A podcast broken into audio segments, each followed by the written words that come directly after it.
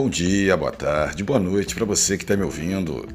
E no nosso podcast hoje, vamos falar sobre aquelas pessoas que alcançaram a excelência naquilo que faziam e que praticaram feitos tão memoráveis que passaram a fazer parte do imaginário popular, tornando-se verdadeiras lendas. Lendas nunca morrem, nunca acabam.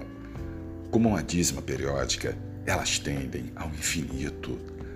São uma espécie de número pi, que sabemos onde se inicia, mas nunca saberemos aonde irá, pois nasceram para serem eternas. São como uma estrela no céu, que pode talvez nem existir mais, mas cujo brilho permanece pelos séculos. Elas também nunca são totalmente desvendadas. O mistério faz parte da sua essência fazem parte de uma mitologia e todo mito é o herói idealizado que todos nós gostaríamos de ser. Uma espécie de santo popular não canonizado que alcançou a bem-aventurança naquilo que fazia de melhor, por fazê-lo com excelência, como ninguém mais sabia fazer. Seus talentos são raros e verdadeiros dons divinos, pois todo não perfeito vem do alto. Sua genialidade transcende o tempo seu carisma, muitas das vezes, nem importa tanto.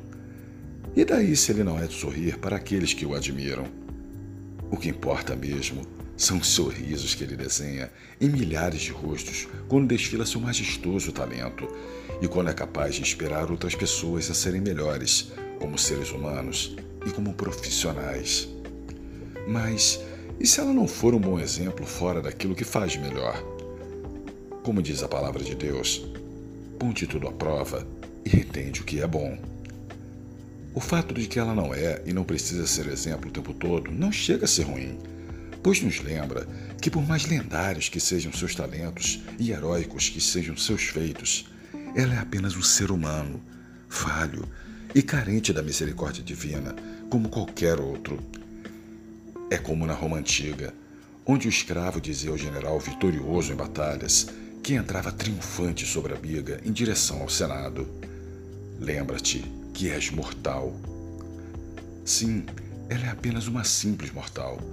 Seu corpo também sofrerá as consequências das suas escolhas e do inexorável tempo, e perecerá, como todos nós iremos também um dia. Mas sua alma é inoxidável e sua lenda pessoal jamais será destruída, nem sofrerá o desgaste do tempo. O seu último tango não será em Paris, e o seu nome e a doce melodia da sua obra apresentada no grande palco da vida ressoarão pela eternidade, assim como as lindas canções de Carlos Gardel.